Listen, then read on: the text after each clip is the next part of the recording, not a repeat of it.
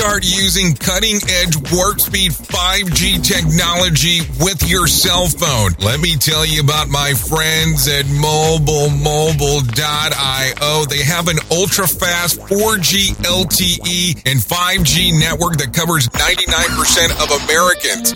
So they've got you covered everywhere. Think about it for a moment. You have the opportunity to take a test drive for 10 days with unlimited talk, text, and premium data. What is premium data? Premium data is an allotment of a cellular data that you receive from a higher priority on the network. You won't get throttled like you will with some of those, well, non-brand service providers. To find out more information, all you have to do is go to mobilemobile.io. That's mobilemobile.io to start your 10-day free trial. Hello. Broadcasting live from the Safety FM studios in Orlando, Florida. Here is your host, Dr. Jay Allen on Safety FM. This episode of the broadcast and the podcast is brought to you by Safety Focus Moment. They're consultants that want to help you get the safety culture you've been looking for. For more information, go to safetyfocusmoment.com. We are streaming to you live from Orlando, Florida. You are listening to Safety FM, changing safety cultures one broadcast and one podcast at a time. This is Jay Allen. I hope all is well inside of your world. Things are going fantastic here at the Safety FM studios. We are just kind of going here, chugging right along in regards of getting things moving, getting things going, staying busy, busy, busy. But I'm sure that's not something you want to listen to right now at this particular moment. How are things are going on your end of the world? Well, that's fantastic. Well, today's episode is going to be a different one. It's going to be out of the normal realm of what we do. Today, we're going to have a conversation with Angie Bruhn, who normally goes by Angie B. Now, Angie B is the founder of Angie B Coaching. She has dedicated her career to empowering leaders to excel in diverse cultures and environments. She assists people in becoming the leaders that they are meant to be. Angie's passionate about coaching leaders through their change management, strategic communication, self promotion, and personal inspiration. Now, today's episode is going to be different, as I already referenced, in regards of what we normally do, because it's not really going to solely be alone talking about safety. We're going to be talking about change management and how it impacts organizations. And of course, we always tie everything back into safety as much as possible. But I want you to take a listen here in regards of what Angie brings to the table and how she does the approach. Now, she's interacted with multiple company, very big Fortune 500 companies, anywhere from Tesla to Solar City, Starbucks, Best Buy. So she has a, a lot of very good information.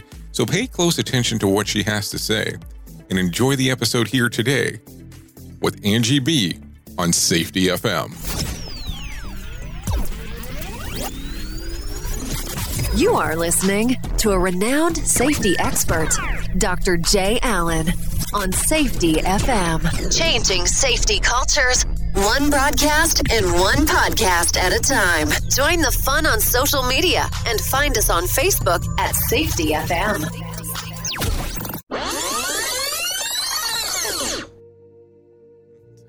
just just as it is. So I the funny part was that I was actually going around on on LinkedIn as I spend a lot of time on LinkedIn and other social media standpoints, and I noticed that you all of a sudden had decided to jump into consulting and coaching, and I was like, you have been in, involved with these main and major organizations, and why did you decide to go into this little consulting world of ours? Yeah, when I first uh, made the jump and started my coaching certification a few months ago, it was really, Jay, out of desire uh, initially to help women. As a female leader, I've always been in male dominant organizations, and I have a natural passion to help other female leaders just really amplify their voice and earn their seat at the table. But what I have come to realize over the last, I, I would say, really six months, um, is the need for leadership coaching and development is much greater and goes beyond just women. Um, what I found is that we've got a a tremendous number of leaders, and this is this is where my passion lies. We have a tremendous number of leaders working in organizations that aren't harnessing their full potential, and we're in an environment right now where we're ever changing, and to keep up with market demands and consumer trends and employee differences, right? And what we're not doing as large organizations aren't aren't taking their leaders along with them in the journey ensuring that they've got the leadership skill sets to adapt. And as leaders, we're in this constant change of chasing the next business need. We're not slowing down enough to say, is my leadership style relevant during this time? And so throughout my journey, I've been really, for, I felt really fortunate to work for some incredible organizations that are dynamic and um, been through a lot of change on their own journey um, as markets have shifted. You know, Best Buy during the time when Amazon and Netflix um, started to eat into a lot of a lot of their business, um, and then obviously with with Under Armour and now with Tesla. So I feel really equipped to be able to understand based on my past experience and help leaders on a broader scale hone those leadership skills and challenge them to stretch themselves, to grow as leaders, and to slow down and to think about uh, their own leadership style and are they able to adapt and are they able to make the shift that's needed uh, to stay relevant? Now, do you think that that's the issue with most people inside of an organization? They don't understand how the company's changing, at least from, let's say, for instance, let's go into the store level because you did mention Best Buy and you do do have district sales manager experience with that particular organization. Do you think that some of the staff that was inside of the quote unquote store locations had difficulty understanding what people were doing from a district level and how those things needed to change for them to, we'll say, quote unquote, level up? Yeah, 100%, Jay leaders in general are not taught in most cases how to work themselves through change management, let alone when their own emotions are all over the board, how to take a team through it. I've been fortunate because I've been through 15 company restructures that in the last few that I've had with Tesla as an organization to be equipped with the skills to be able to say, okay, this is how I work myself through it. So as a leader, I can work, I can help get my team through it because we're on stage at all times, whether we want to be or not in a leadership role. We have people that are looking at us and they are, they are saying, okay, I'm going to, I'm going to know how to respond to this change that's in the organization by watching my direct manager or watching the leadership around me and how they are responding to that change. And a lot of times I see leaders that are stuck for themselves in this change and can't figure out how to get them work themselves through it. They're worried about their own job security. They're worried about, you know, how they're going to get their own emotions through it and not as not, not as much concerned or have the skills to be able to help the hundreds of people that they might be leading. And I see that a lot in organizations. And the teams that crumble underneath the change are the ones who um, are struggling to work themselves through it. Profits lost during that time, the customer experience is lost during that time, and quite often that's when you see a lot of turnover on on the employee level because you know we go through change fatigue, right? There becomes a point when you go, I I don't know how to accept this. I don't want to accept it, and therefore I'm going to exit the organization. And we see a lot of great people leave during these times because they're not being led through that change. So as you run into this problem inside of organizations, and as you are aware, the particular niche that we kind of address is going to be the safety people, and I, and I can say this from the Best Buy standpoint, being involved with with Best Buy many, many, many moons ago.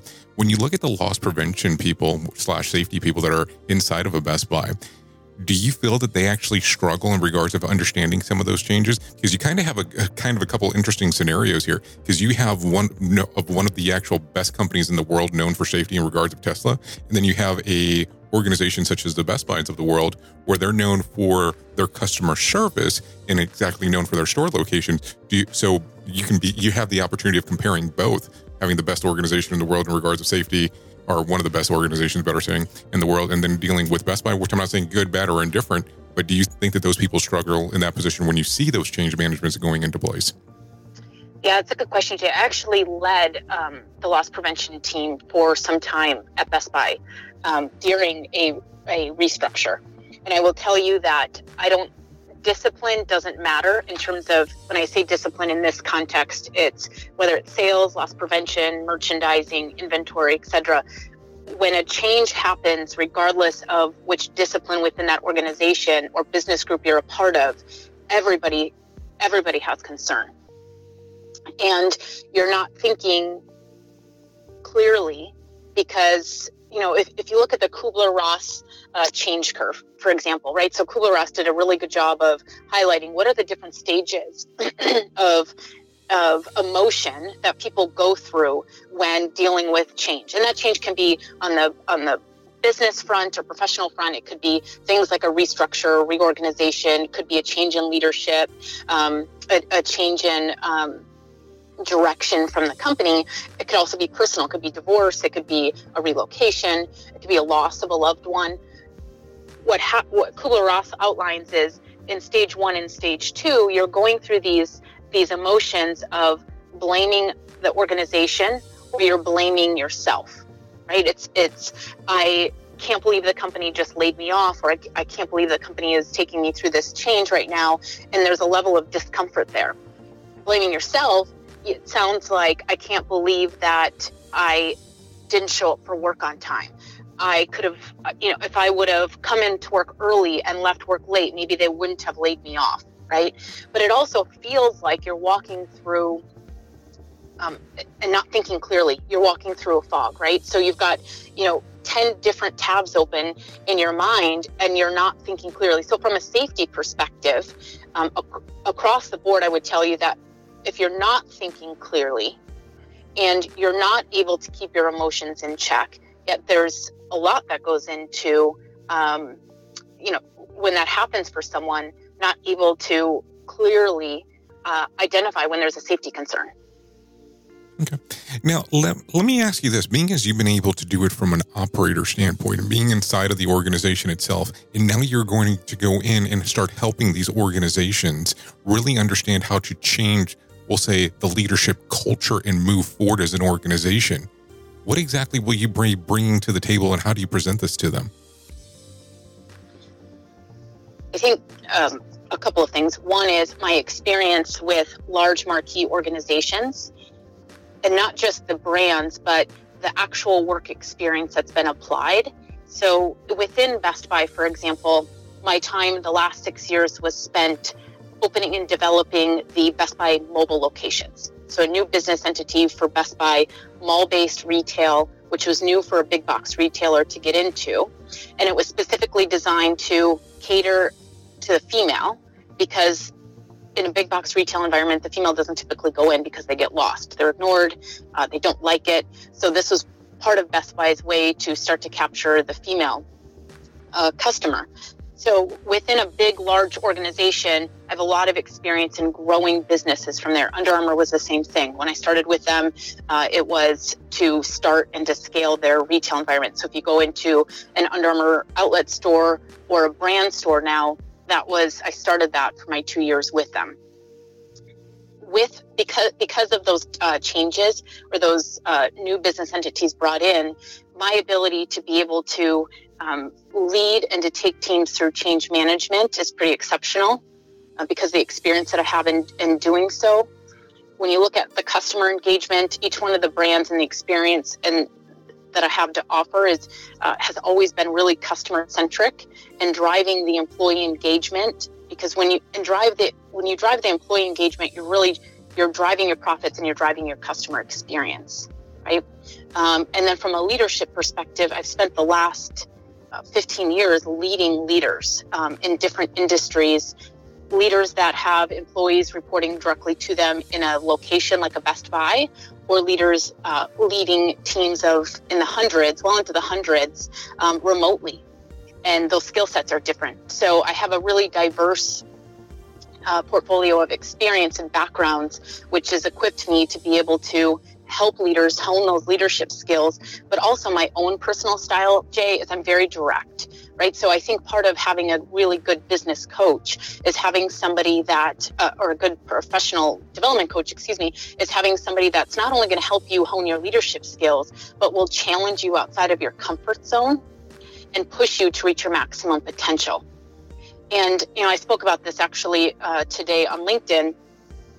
In today's world, the way that, unless you work in a structured office environment, you may see your direct supervisor maybe once a month and quite frankly it might be you know once a quarter now with technology in person so you're getting that direct feedback and coaching from them with not the same level of frequency that leaders used to get it and so it leaves you learning from your peers if you're fortunate enough to have someone that you trust and will give you direct feedback or from your employees, which there's always that balance there of employee and manager relationships. So you're never really truly stretched outside of your comfort zone. And there that's why I see such a big demand or need for leaders to have a professional coach now because the landscape and the environment has changed. Organizations are constantly changing and leaders are not slowing down. Like I said earlier, leaders are not slowing down to say, okay, what do I need to improve in my leadership style to stay relevant? And I've seen this often. I've seen leaders jump from organization to organization because of change that's happened.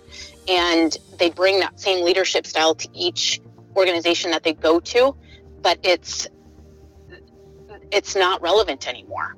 And what they learn is that instead of it's not the organization or the employees within the organization that becomes the problem, it's you as a leader because you are not doing anything to change and adapt to the to the employee, to the new market, to the way that the consumer is driving trends now. So, when it comes to driving trends in particular, do you believe that the trends are actually driving the market themselves? And this is why we're having these issues with what we'll say, quote unquote, upper management inside, let's say, a store location or inside of a of a company location because of the true un, of, I guess, really not understanding what's going on. And I know that you just said that you know that some of them jump from location to location or company to company. Is this a common trend that you're seeing across the board, or is it within a particular age demographic of the workforce? It's a really uh, good question. I I see it typically across the board, and because again, we go into this blame of it's the company's fault that I'm not successful as a leader, and therefore I'm going to change my company. And they take that same leadership style to a new company. they're there for 12, 18 months, and they leave again for the same reason. And I, I hear the same excuse, and I've seen this applied across different industries and different um, age groups of leaders. To answer your first question about whether trends are are are the one is what's driving this, I think it's two things. I think it's consumer trends and I think it's employees. There is a difference between when I was in a store, you know, 20 years ago, 15 years ago, running a team of 300 employees, and what a general manager in a in a box is is managing right now from an employee perspective.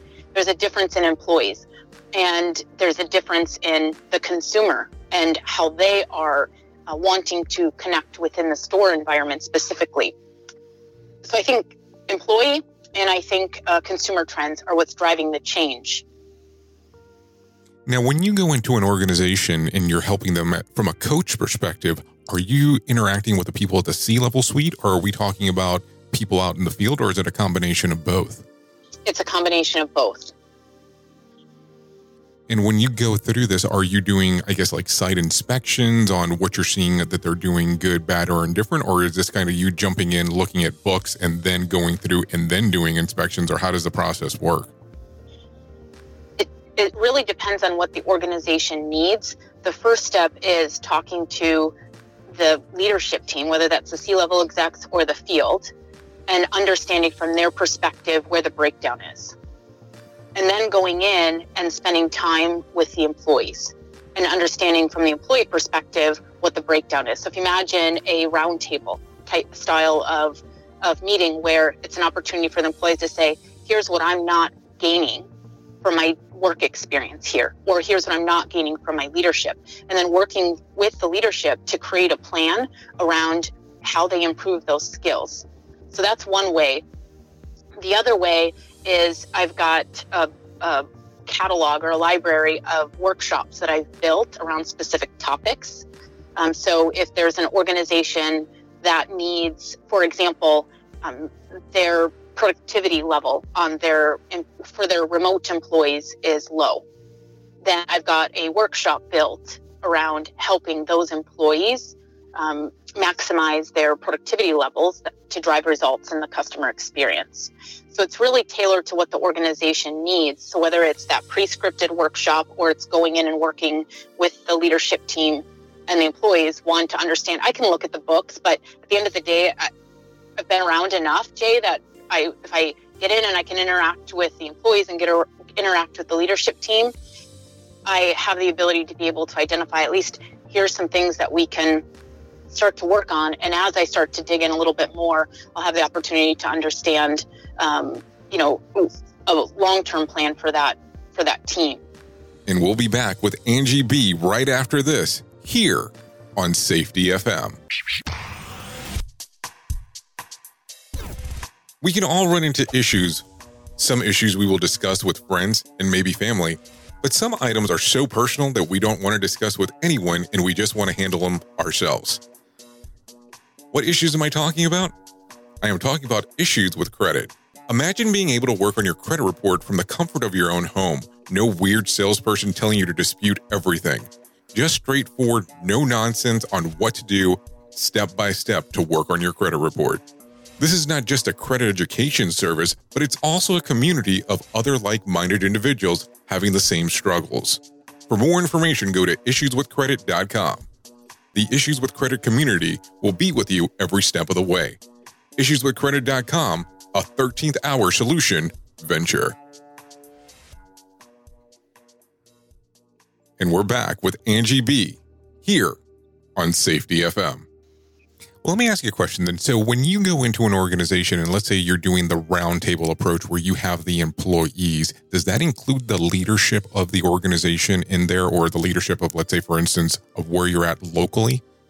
I've done or is that, ways. You do it both ways. Because the only reason I ask is because when I can tell you from a safety consultant standpoint, when we do interactions, if we have the leadership that's like the local leadership inside of the general meeting where the staff would be located, they're very, very shy normally, at least in my experience, of saying anything, or they will agree with whatever the leader says automatically because the leader is in there. So that's why I wanted to, that's why I wanted to ask that one because I know that you know you're doing a, something a little bit different than what I'm doing, but I just wanted to make sure that I had an understanding on how it actually works. Now the fun part is when you have somebody from an organization call you, who's the person that's normally called? How do they nor- how do they figure out that there is a issue inside of the organization that needs to be corrected? Could be high turnover at the employee level, lack of performance financially, or it could be lack of customer experience. Right? So most organizations measure all three of those um, constituents. So it's really a matter of if there's a breakdown that they can't determine what the issue is in one of those three. Well, it's an interesting market that you're in because you're also saying at the same time that you have people that don't realize that they're part of the problem and that they'll jump from an organization to another. So it has to be kind of one of those difficult phone calls at the point at the portion that you're they're actually calling you. And you also said that you take the direct approach. So I sometimes call our industry not consulting but insulting, and I don't mean that in a bad way, but that's how sometimes some of the mm-hmm. people actually take it. And so yeah. how does it how is that first approach? Because sometimes when you have to point out the bad things that have occurred inside of an organization, it's not that you're going in there and saying, "Hey, you did terrible." Maybe you just didn't understand it but you went down a path and you worked on this for four months, five months, six months, meaning from an organizational standpoint. And all of a sudden you're telling them, hey, this is not going to work. How does that first conversation go? Yeah, if I'm saying, hey, this isn't going to work to the leader or to the group of leaders within the organization. Yeah, let's go with the worst case scenario. Let's say leaders inside of the organization. Yeah. So I believe that if you are failing, no, nobody comes to work every day to fail. I, I wholeheartedly believe that. And so if you if you are failing as a leader, you typically know it in most cases, or you have a hunch that you are. But you jump, like I mentioned earlier, from organization to organization, hoping that you're not the issue, right? So the first step for me is really getting to know and understand the background of that leadership team or that specific leader. Understanding their background, where they came from, what's important to them as a leader, and seeing how that aligns with their team. That's really important because I can tell you I am if you I can tell you this is who I am and what I value as a leader, but in reality if it doesn't align with what my direct reports say, that's my reality is their perception of me as a leader, right? And so I think having that initial conversation and understanding their like I said their motivation, where they came from, their background, what values that they have I think really under my my approach with them is really truly getting to know and understand them because that helps open the door for me to be able to once I've met with the team and once I've had some time to be able to spend understanding the breakdown within that team that opens me up to be able to go to that specific leader or group of leaders and say here's what I'm finding is the issue you said in our initial conversation that this is a trait that you value but your team isn't living that or they don't see that to be true of you as a leader. So how do we bridge the gap together? I think that's that's the first and most important approach is I'm here to help and to support you and coach you and guide you. I'm not here to I'm not here to fluff words and to tell you what you want to hear. I'm, t- I'm here to help you improve your skills as a leader and help you get results. And sometimes that doesn't work for everybody, right? Not everybody wants that kind of direct approach and, and feedback, and, that, and that's okay. They're going to get it anyways because at the end of the day, what's important is that they're challenged and pushed to maximize their potential and outside of their comfort zone. That's what's important to me. That's what I value as a professional coach. Well, that's what I look um, at too. I mean, they're actually bringing you in because they wanting you to define what might be some of the potential areas that they are having issues in. So that's what the value that you're bringing in with your experience, of course. Now, you did mention something in particular about defining personal value.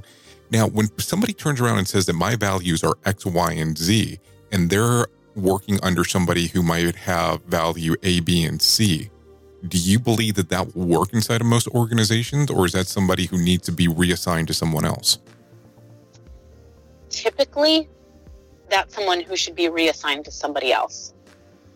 Because there is, the, you know, there's the old adage that people leave managers, not organizations. And I believe that to be true to an to an extent, right?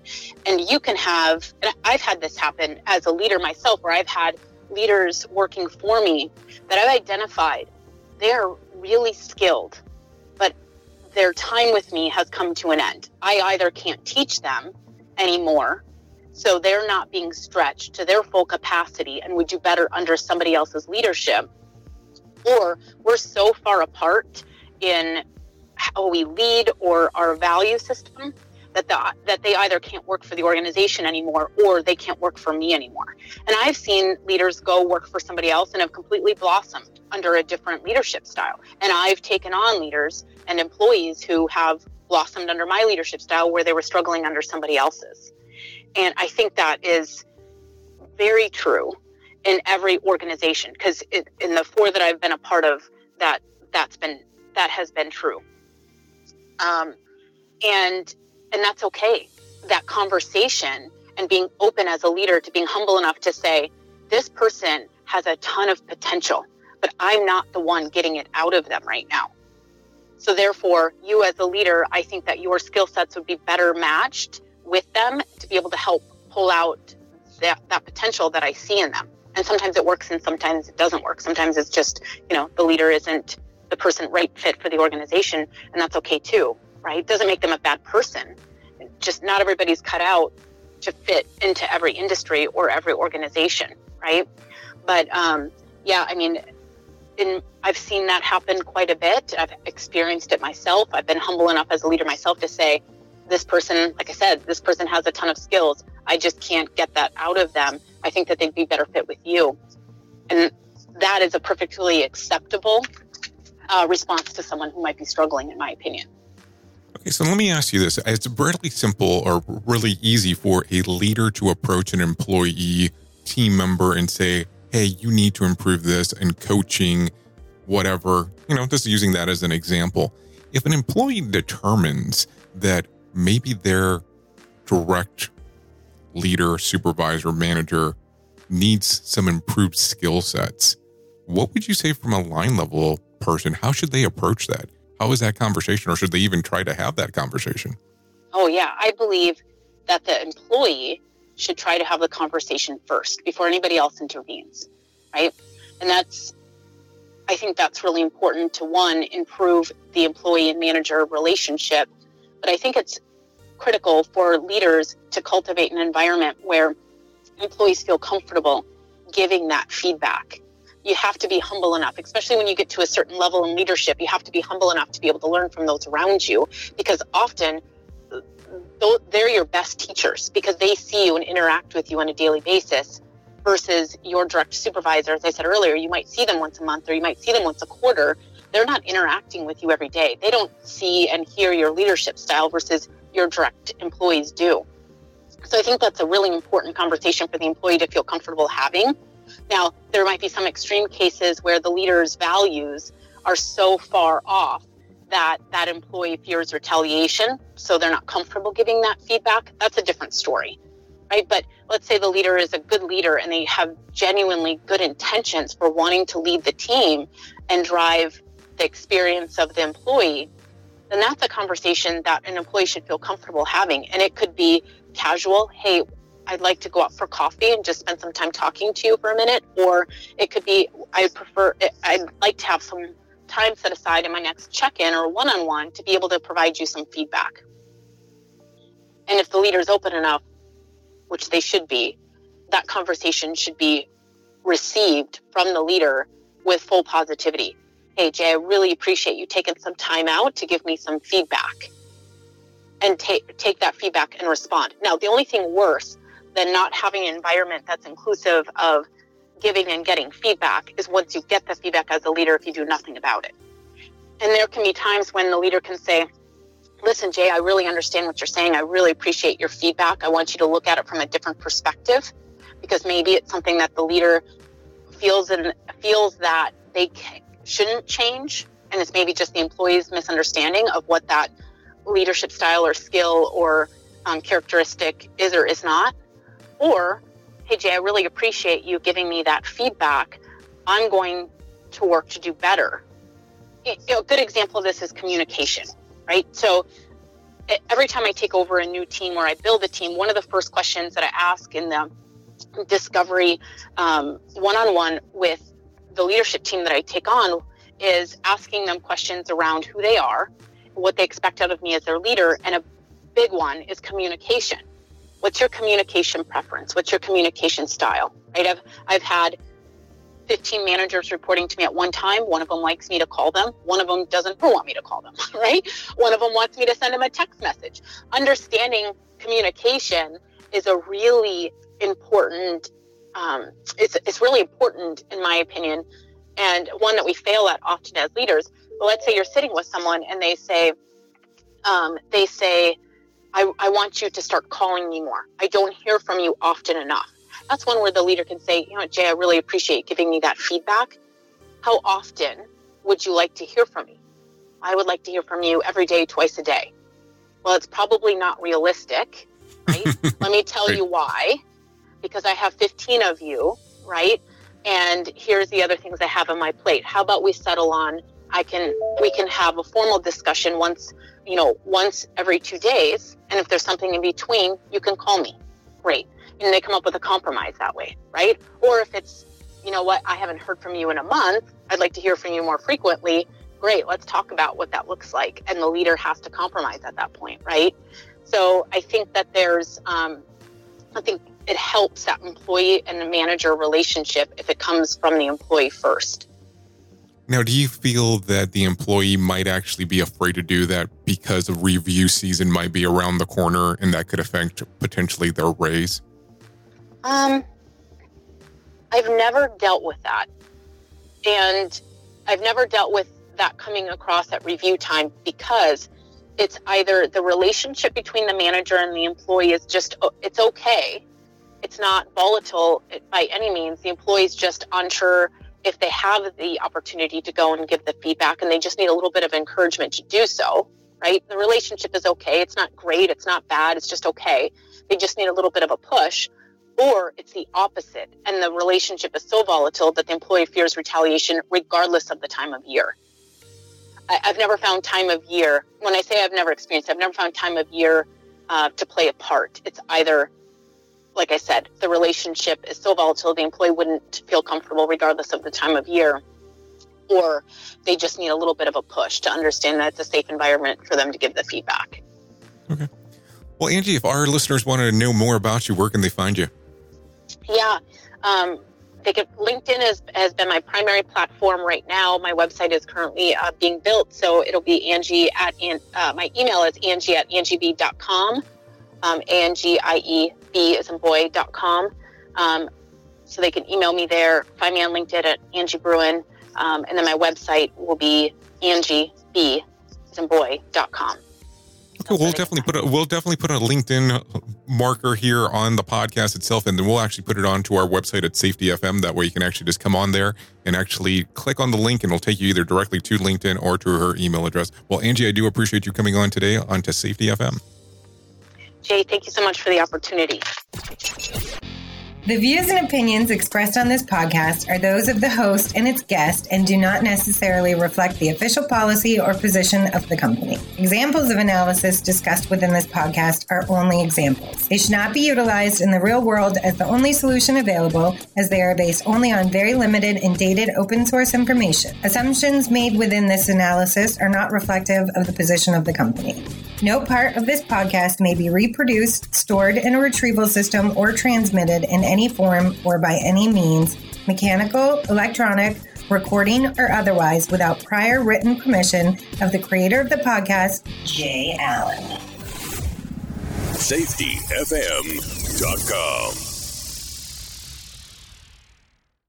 So, do you feel like you're missing out on what everyone is starting to do now? That live streaming thing, and you don't know where to start or what to do? I have the resource and the information to provide to you in regards on how you can stream onto 40 social media platforms all at one time. Yes, that's 40, 40 social media platforms all at one time.